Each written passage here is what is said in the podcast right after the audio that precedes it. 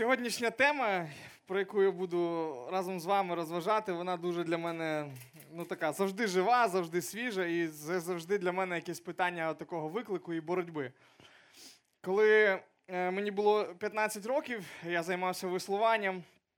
І приблизно у нас було ну, тись, е, ну, я хлопців всіх покликав, щоб вони займалися цим спортом. Взагалі, спочатку, коли я прийшов у цей спорт, то я весь клас свій загітував е, перейти на веслування, тому що казав, ну це якісь нові можливості. Це щось, пацани, таке круте. Плюс у нас в школі з'явився фізрук, який виглядав дуже переконливо. І от я на фоні цього фізрука і захотів займатися веслуванням, бо я думав, що це якась автоматично. Ти зразу станеш такий, як цей фізрук, трішки походиш на веслування і зразу станеш ну, просто така от машина.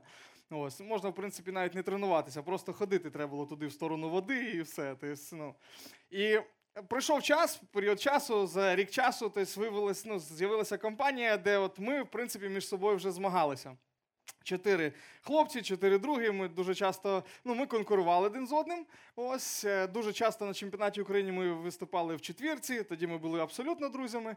Ось. І вже тоді, знаєте, я помітив, що в, ну, в мені з'являється якась така річ не дуже добра. Я починаю якось відноситися неправильно до своїх друзів. От Я їх називаю друзями. Ось, Але коли ми виходимо на воду і є вже цей змагальний такий момент, я розумів, що це змагання, я міг це собі пояснити. Але з іншої сторони, я ну, я не те, щоб ненавидів їх, ось, не те, щоб я якось ну, неправильно до них вже починав відноситися, але я всіляко, ну я тоді ще не знав, як це правильно назвати. Я всіляко дивився на них от з таким відчуттям, що ну, це так не може бути. І ну, такий момент е, стався, коли. Зазвичай ну, тобто я перемагав різними правдами, неправдами. Ось я дуже часто ну, вміння поговорити. Я хлопцям розказував, о, я сьогодні так вже втомився, я, мабуть, не буду всю силу гребти. Ось, і це так, ну, типу, так важко, день такий важкий. Я просто тобто, ну, я так погребу, а ви, коротше, ну там є свої спеціальні терміни, які я використовував. Кажу, я сяду до вас на волну, ви мене просто викатіть, я вже четвертим загребу. Ну і тось приблизно от хлопці вже з таким розслабоном стартували. Я їх всіх обганяв, пригрібав першим, вони казали, Сань, що це таке? Ну я їм казав, та щось так пішло нормально, я не знаю, в принципі, ви щось слабо гребли. Ось. І в цей момент е, тренер вступився, знаєте, він побачив, що ну, в нас є четверо, і я сильніший, ніж вони. І а, Нам купили чотири нових човна, але один був трішки несправний. І залишилось три човна. Ну, я ж розраховував, що мені в першу чергу дадуть новий човен, нові можливості. Е, ну, так не сталося. Дали трьом моїм друзям, а тренер мені пояснив, Саш, ну тобі достатньо і в старому нормальному човні, бо ти і так їх виграєш. І коли е, ми було перше, от, ну, так скажімо, контрольне таке тренування в нових човнах, я програв. Ну, ти реально, е, ну, я я їх те саму історію розказав, але я програв. І коли я вийшов, я був сердитий. Ось. Ну і з часом е, я дізнався, що ну, мені поки не світить новий човен, тому що мені треба просто в старому навчитися нормально гребти. І якось ну, тренер так до цього відносився. І знаєте, що почалося? Я почав заздрити своїм друзям. Це мене просто з'їдало зсередини. Я почав більше тренуватися. Про це їм нічого не казав. Тому що я дізнався, що хтось із них е, приймає спортивне харчування. От, І я за це їм заздрив. І теж їм про це нічого не казав. Тобто, ну, ніхто не заважав мені приймати ті самі, наприклад, е, ну, там, протеїн чи ще щось. Я про це не казав їм, але я дивився на них, і це реально мене з'їдало зсередини, просто-напросто з'їдало. І це дійшло до того моменту, е, коли нам потрібно було на чемпіонаті України виступати в четвірці, то ну, зазвичай моє місце в четвірці це було перше місце. Тобто я от сідав першим, тому що ну, тобто, там потрібна людина, яка не піднімає темп і відчуває команду. І тренер завжди казав, Саша, на цю роль ти підходиш ідеально, тому що ну, там, у хлопців може бути високий темп, вони не розуміють дистанцію, можуть збитися і, врешті-решт, програєте. І мене настільки оце почуття, знаєте, ну, типу, крутило, колотило. Я сказав тренеру, що мені просто погано. Мені не було погано. Я притворився, що мені погано, сильно болить живіт. Ось, е, Бо я не хотів, щоб мої друзі разом зі мною, але виграли. Заздрість. Така штука, я думаю, яка час від часу відвідувала і ваше ось, життя. Я хотів би декілька питань для початку задати для вас, щоб ви подумали, ну, чи приходила заздрість у ваше життя. Чи був у вас такий момент, коли ви дивилися на якусь людину і думали, ну, як класно, що в неї це є? А, Чи був такий у вас момент, коли ви дивилися на людину, і в нього чогось не ставало? І ви в цей момент думали, Боже, як класно, що в нього цього не стало. Чи були такі моменти у вашому житті, коли ви думали, Господи, чого він має це, а мені ти цього не даєш? Чи були у вас моменти в житті, служінні, коли ви думали про те, що ну, я вже точно мав би це заслужити, але це хтось отримав інший?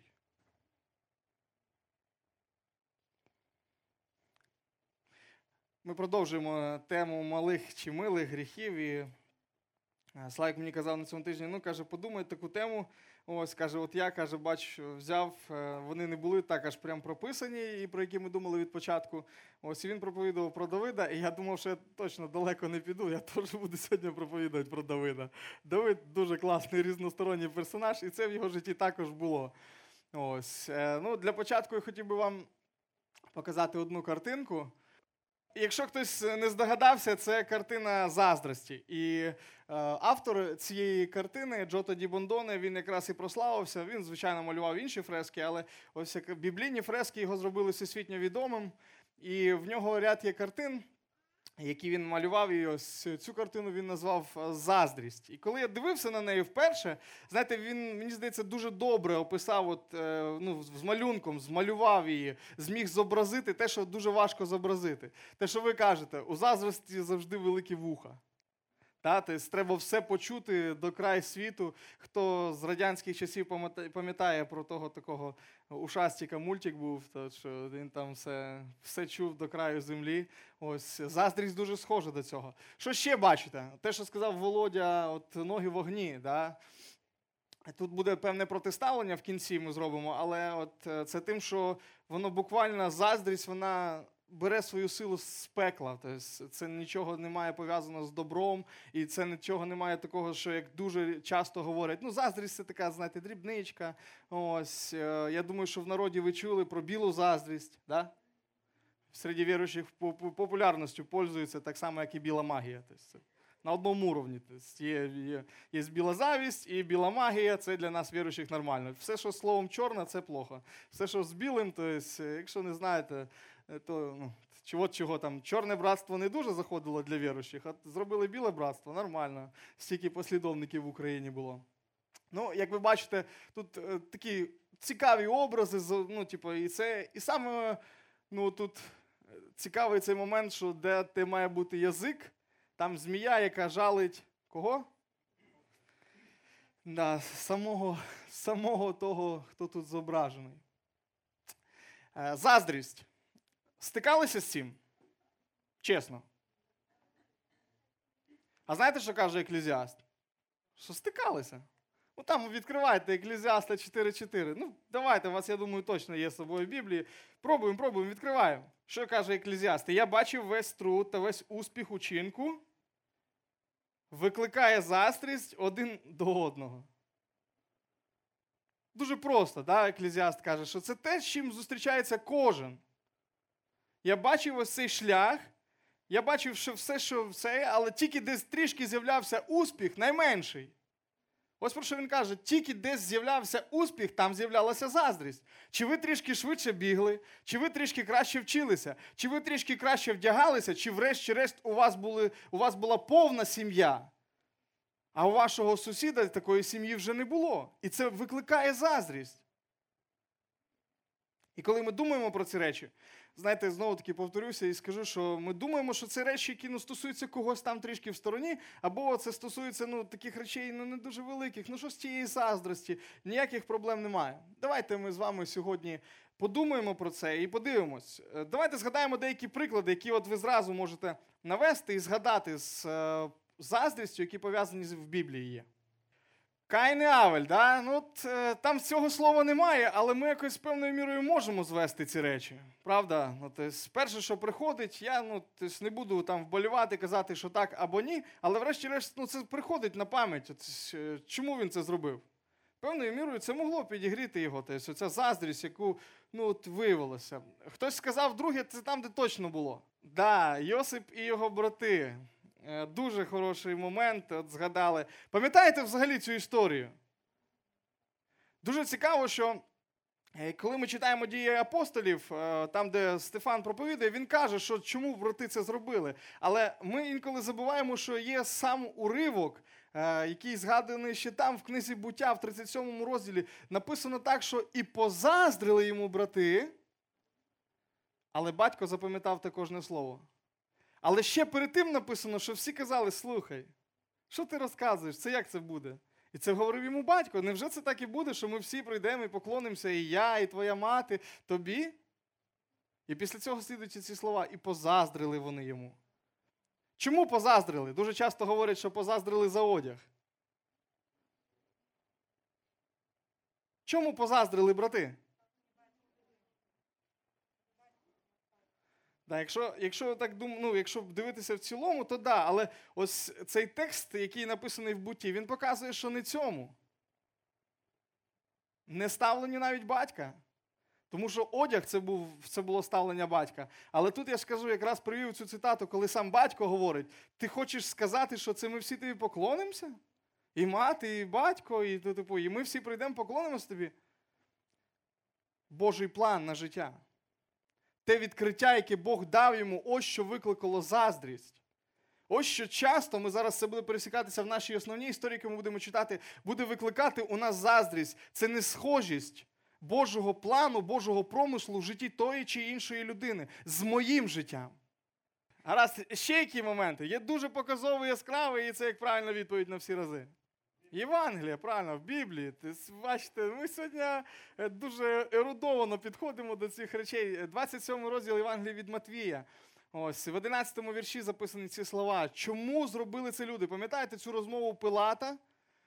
Ісуса, коли він поговорив, коли він дізнався, ну тобто він, хоча Пилат був, можливо, грубою людиною, жорстокою, але з юриспруденцією в нього все було нормально. І він не знайшов вини. І він говорить, що ну, тобто, він добре розумів, чому вони його видали через заздрість. Через заздрість. Знову таки, подивіться, ідея Божого плану, яке втілюється в житті Ісуса Христа, ось що не можуть прийняти фарисеї. Ось чому вони заздрили. Це дуже це ключовий момент, те, що нам потрібно розуміти. Ось що дуже часто викликає заздрість у нас в житті, там десь глибоко, вона починає, починає, так знаєте, живріти і починає жити. Тоді, коли ми починаємо не погоджуватися з Богом, що в нього є свій план до життя кожної людини, в тому числі і мене. Відкривайте, в кого є Біблії. Отож, шостого вірша буду читати 18 розділ першої книги Самуїла. Хто читає російську Біблію, це буде перша книга царів царств. Тому уважно слідкуйте, щоб нічого не пропустили. А перед тим е, було так, коли Давид і все ізраїльське військо повернулися після перемоги над филистимцем Голіафом, з усіх міст Ізраїлю виходили жінки зустрічати Саула. Зверніть увагу. Коли Давид і все військо після перемоги йшло, всі жінки вийшли зустрічати Саула радісним співом і танцями, в супроводі бубнів та цимбалів.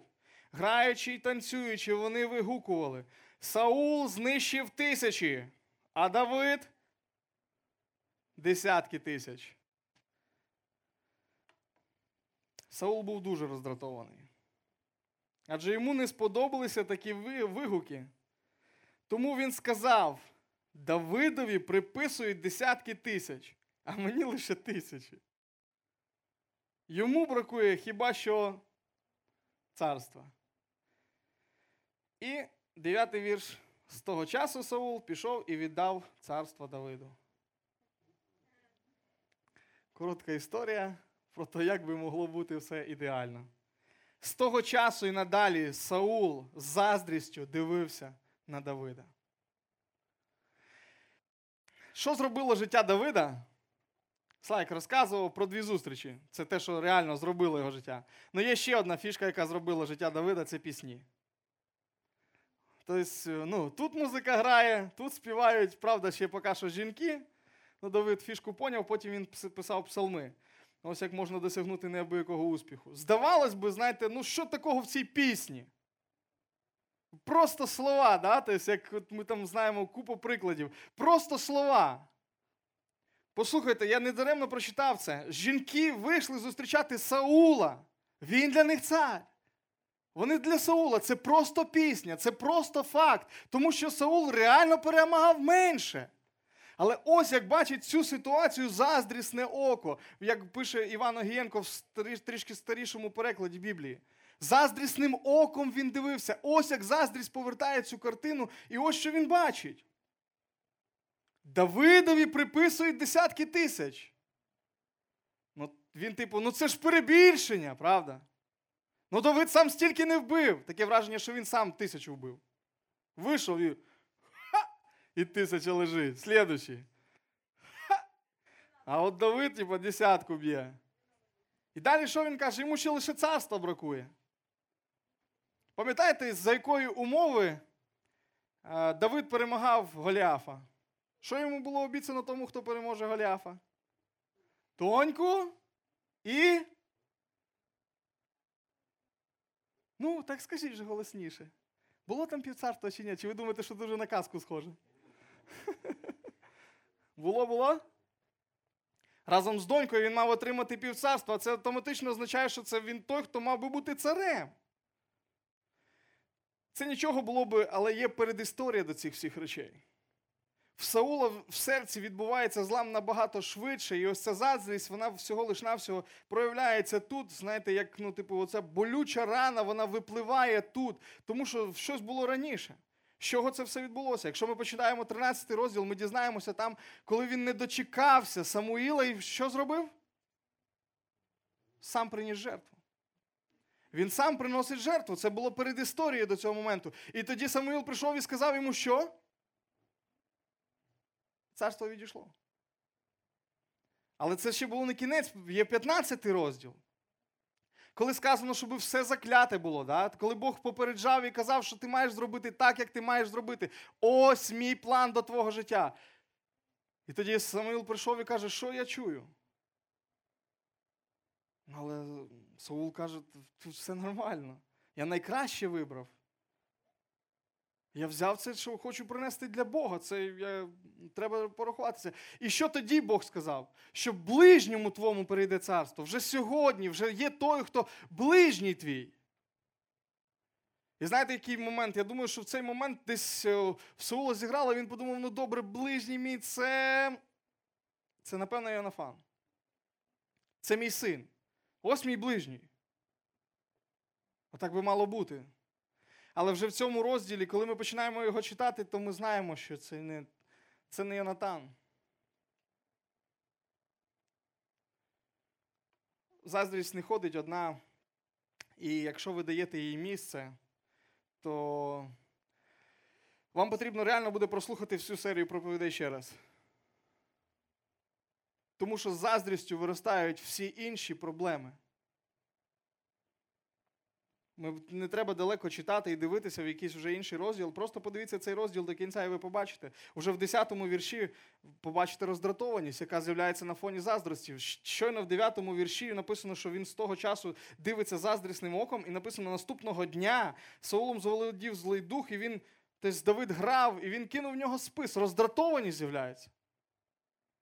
Ще трішки проходить часу, і в нього з'являється страх за владу. Ми читаємо це нижче в цьому самому розділі. Коли йому потрібно було просто смиритися з тим, що є Божий обранець, і просто привести цього обранця і сказати: ось сідай, він цього не робить. На фоні цього виростає все більше і більше проблем. І коли ми читаємо далі, то 19 розділ нам показує, що з'являється нетерпимість і бажання смерті того, кого Бог помазав. Ось як працює заздрість. Заздрістю виростає купа інших гріхів, і ми стаємо просто-напросто тими, хто починає серйозно воювати.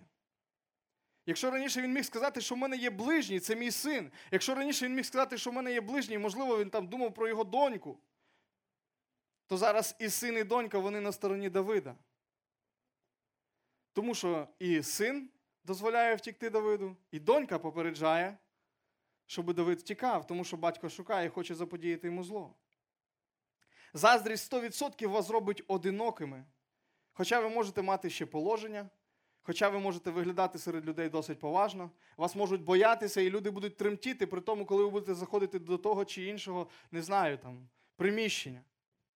Але ви 100% будете залишатися одинокими. І запам'ятайте дуже просту річ: цю війну вам ніколи не виграти. У війні з Богом неможливо перемогти. Заздрість це пряма війна проти Бога, коли ви починаєте воювати з Божим планом і з тим, що Бог говорить, має відбуватися у, свої, у вашому житті. Заздрість це боротьба проти Бога і його рішень, якщо хочете. Можете собі це зрозуміти і запам'ятати, тому що ось що відбувалося в житті Саула.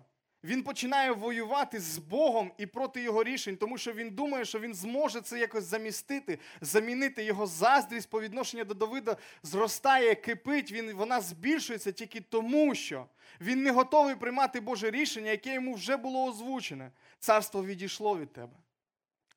Чи можете ви зрозуміти Саула? Не так, якщо чесно, подумати. Я коли думав, читав історію. Це, знаєте, ну, складно, звичайно. Це так не може бути. Я це все розумію, але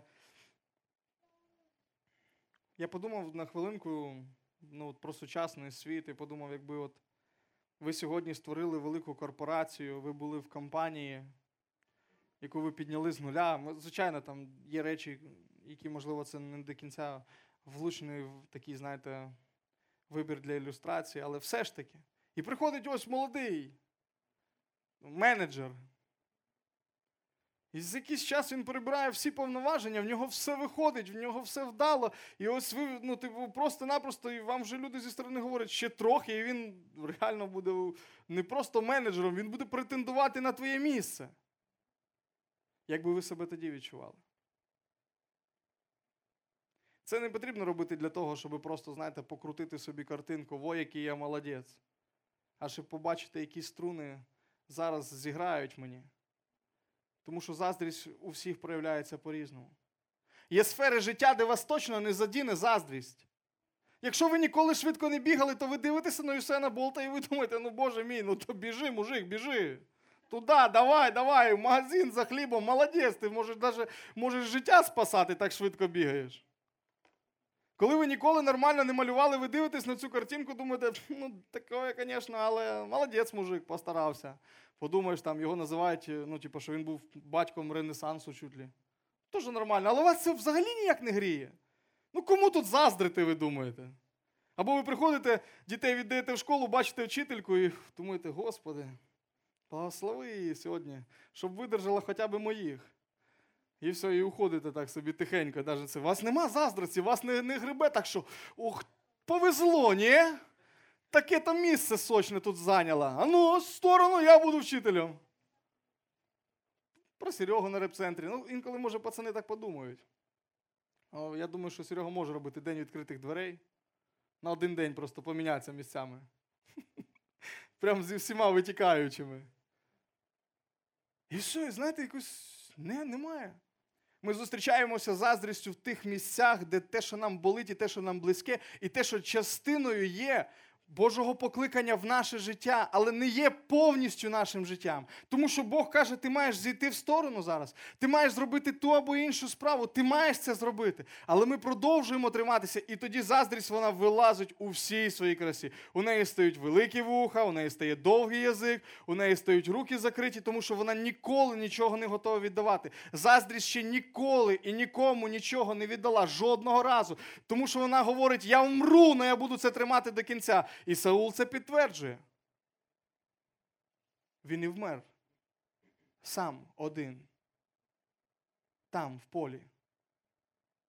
Хоча було багато воїнів, і війна тривала. Але як він за це тримався, так він, так і з ним все відбулося. Тому що те, що я вже казав, війну з Богом неможливо виграти. Він оголосив війну самому Богу. І він думав, що це просто-напросто, ну, знаєте, невеличка річ, там, ну, це біла заздрість, це нічого страшного. Ось, І, в принципі, зі мною нічого не буде. Заздрість її вплив. Вона призведе до того, що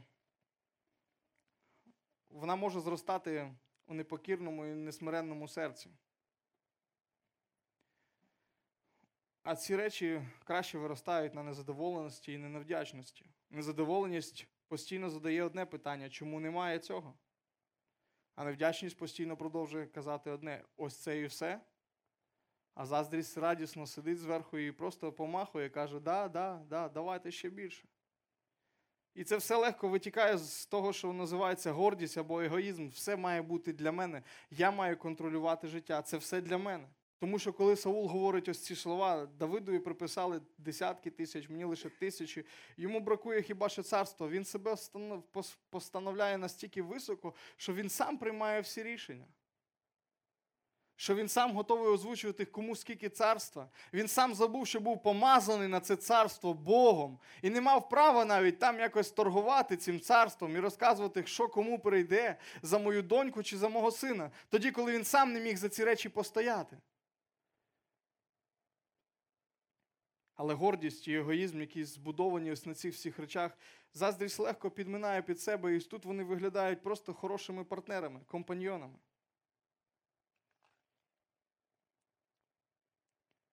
Якщо ми не задоволені тим, що Бог дає зараз, заздрість живе вже в нашому серці. Якщо ви дивитесь навколо себе і бачите, що ви краще і заслуговуєте кращого, може бути це хороший привід для радості, того, що ви бачите ці речі. Це не питання самооцінки. Якщо говорити видимо, то Саулу знесло дах від цієї однієї пісні. Але якщо говорити про ті речі, які відбувалися в серці ще набагато-набагато раніше, то ви зрозумієте, що там було несмирення і неприйняття того, що Бог хоче від його життя. Там був непослух. Заздрості найлегше живеться там, де є непослух. Непослух Богу і Його Слову там, де є багато, знаєте, такий є великий плацдарм для своїх рішень. Там, де можна розвернутися і не бути відповідальним не перед ким. Як боротися з заздрістю? Не знаю, що вас мотивує до заздрості? Можливо, Інстаграм, Фейсбук, фільми. Ну, Є варіант, коли очі, ну це це теж такий, знаєте, серйозний мотиватор до заздрості. Ну, Хоча Писання говорить і про ці речі, що краще з одним оком війти. Ну, ось, ну, Я прям не до того закликаю, щоб так радикально на цьому тижні ви вирішували питання заздрості. В принципі, нічого не поміняється. Якщо що, то Джон може пояснити. Без очей ви все рівно можете хотіти те, що у вас нема. Тому що можна видалити Інстаграм. Щоб не бачити, як люди класно живуть. Хоча ви десь в голові розумієте, що це все наіграно, це постановочні кадри, там, це фотки одутюжені. Знаєте, так дивишся на людей, такі, інколи вони вже такі приторні, але ти сидиш і себе накручуєш, капець люди живуть. Там За рік четвертий раз віддихають. Я за життя ні разу не віддихав. І ви такі, удалю інстаграм. Удалили. Ну, Приводів для заздрості менше. Але заздрість не удалити так легко. І тому те, що потрібно, це Євангеліє. Для того, щоб видалити на глибокому сердечному рівні ось заздрість, вам потрібна Євангелія. Що собою це представляє? Це те, що ви спасенні по благодаті. Ви нічого не могли зробити. Ви б нічого ніколи б і не зробили для того, щоб бути спасенними всі ваші найкращі намагання або те, коли ви собі представляли, що ну от зараз це не коштувало абсолютно нічого. Але Євангелія полягає в тому, що Бог Він зійшов, щоб взяти ваше життя і змінити його раз і назавжди. Євангелія полягає в тому, що сьогодні ви можете служити, ви можете перемагати гріх, тому що Бог вам дав духа, щоб ви могли жити, збагачуватися цим, іншим проповідувати, не для заздрості, а для того, щоб слава Його примножувалась. Ось що собою представляє Євангеліє. жити і служити заради нього. Що собою представляє Євангелія? Це малювати картину вічності, де ми будемо поклонятися триєдиному Богові. І де нас не буде, в принципі, вже ніяких питань стосовно того, що в кого краще. Мені важко уявити цей світ, в якому ніхто не буде заздрити ніч- нічому. Реально, я про себе зараз кажу. Але він таким буде.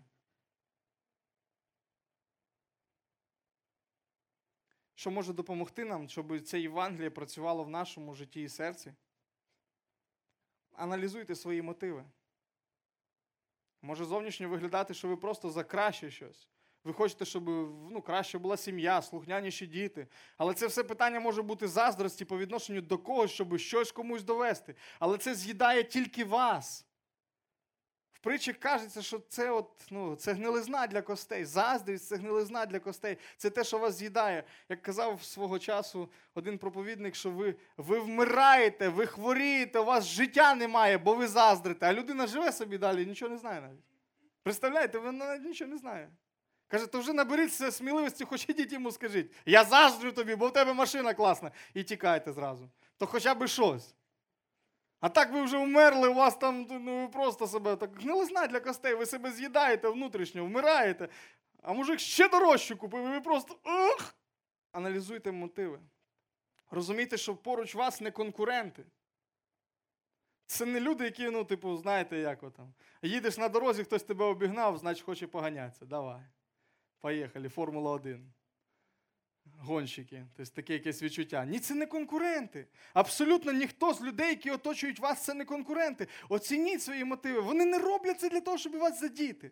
І навіть якщо вони це роблять, щоб вас задіти, то ви їх не відносите до категорії конкурентів. Спишіться на їхню слабість і рухайтесь далі. Аналізуйте свою вдячність. Це наскільки і за що ви вдячні в своєму житті? Я згадував вже про це і, знаєте, думаю про людей з особливими фізичними потребами. І на цьому тижні я бачив чоловіка сліпого. І я, не, я не, навіть не, не розумів до кінця, що він сліпий, поки він не встав і почав ну, йти. Наскільки він залежний. Поки я його, ну, в автобусі десь от стільки там, ну, раз, два, три, чотири, ну, максимум п'ять кроків, я допоміг йому вийти з автобусу. Він, напевно, разів сім сказав дякую. Я кажу, ну реально перестаньте, тут це нормальні речі, просто зробити це все. Він говорить, я дякую вам, каже так, от по-чесному. Я пам'ятаю, як декілька тижнів тому ми з Мігою були в сільпо і побачили дідуся старенького, який стояв, і просто такі, знаєте, там. Він, по-перше, нічого не купив, але по-друге, в нього навіть грошей на те, що він купив, не вистачало. І ми заплатили за нього. І дідусь просто стояв, плакав, ви розумієте, і, а мені всередині мені кричати хотілося, тому що людина ну, 23 гривні. А ми інколи думаємо, що ну, у нас настільки мало всього, нам є ще кому заздрити. Ого, чекайно. О, люди по 300 доларів заробляють, не то, що ти, по 200. Проаналізуйте, друзі, свою вдячність. Наскільки ви вдячні за те, що ви маєте тут і зараз. І третє, проаналізуйте своє смиріння. Наскільки ви смиренно відноситесь до того, що Бог приводить у ваше життя. Наскільки ви готові смиритися і сказати, Господи, я приймаю те життя, яке ти даєш для мене. І якщо ти сказав мені, що я буду робити тільки оце і це, я буду робити тільки оце і це. Господи, якщо ти сказав мені, що я маю це робити, то я буду це робити. Якщо мені сьогодні рекомендують, щоб я від чогось утримувався, я утримуюсь від цього. Господи, я проявлю це смиріння.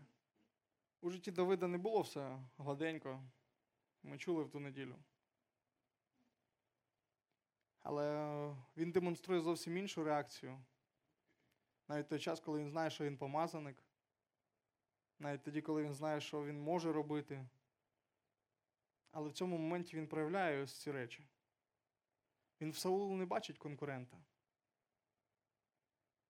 Він не закриває рот людям, коли він це має право зробити. А він каже, якщо їм Бог дозволив, нехай. І коли в нього є пряма можливість заподіяти смерть тому, хто хотів йому смерть, він проявляє смиріння перед Богом в першу чергу. І каже, хто я такий, що підніму руку на Божого помазаника. Хоча він міг сказати, та й царство відійшло, та він же згрішив багато раз. Коли я думаю про цю всю історію, і, в принципі, про ті речі, які ми читаємо про заздрість, я дивлюсь на Ісуса Христа і знаєте, ці слова, які записані в Матвія, тому що заздрили йому. Інколи я думаю, що ну, Ісус, якби прийшов у нас час, бо було б все по-іншому. Я думаю, що я би теж був в числі тих, хто би йому заздрив. Хто би стояв в натовпі і кричав би розіпни. Хто ти такий? У нас тут система налагоджена, ми тут роками все це робимо. Та ми знаємо, як це має бути. Що ти прийшов тут людей колотиш? Для чого це все? Але за ним ідуть. А в нас людей менше, а за ним ідуть, а в нас людей менше. І заздрість просто з'їдає зсередини. Заздрість, яка на початку може виглядати досить правильною. Але коли розібратися з тими мотивами, то я бачу, з ким я воюю. І Христос іде на хрест. І Він помирає за цей гріх. Так само, як і за інші гріхи, щоб ми мали свободу сьогодні.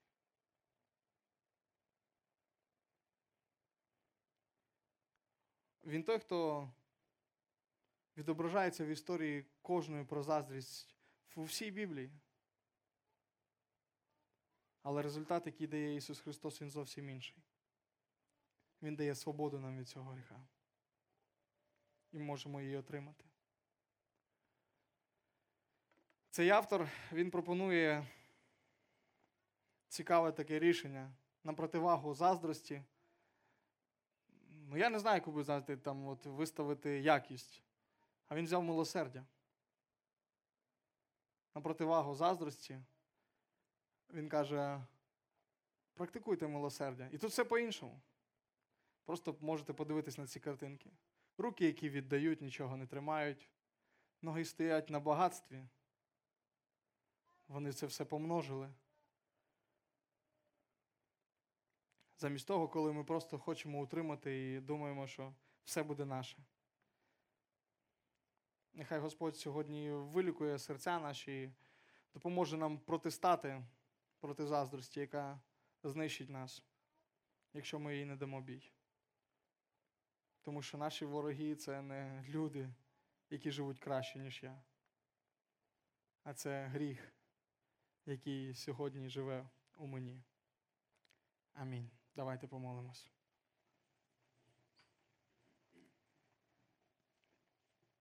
Ісус, я дякую тобі за те, що ти змінюєш, ти виліковуєш. Що ти показуєш і ти вчиш. І я прошу прощення, Господи, що впродовж свого, свого життя я часто ось десь зупиняюся на цих речах і знову і знову починаю заздрити якимсь проявам в житті людей, їхньому служінні, їхній навіть посвяті часто. Господи, звільни від цього. Дякую, що ти це робиш знову і знову.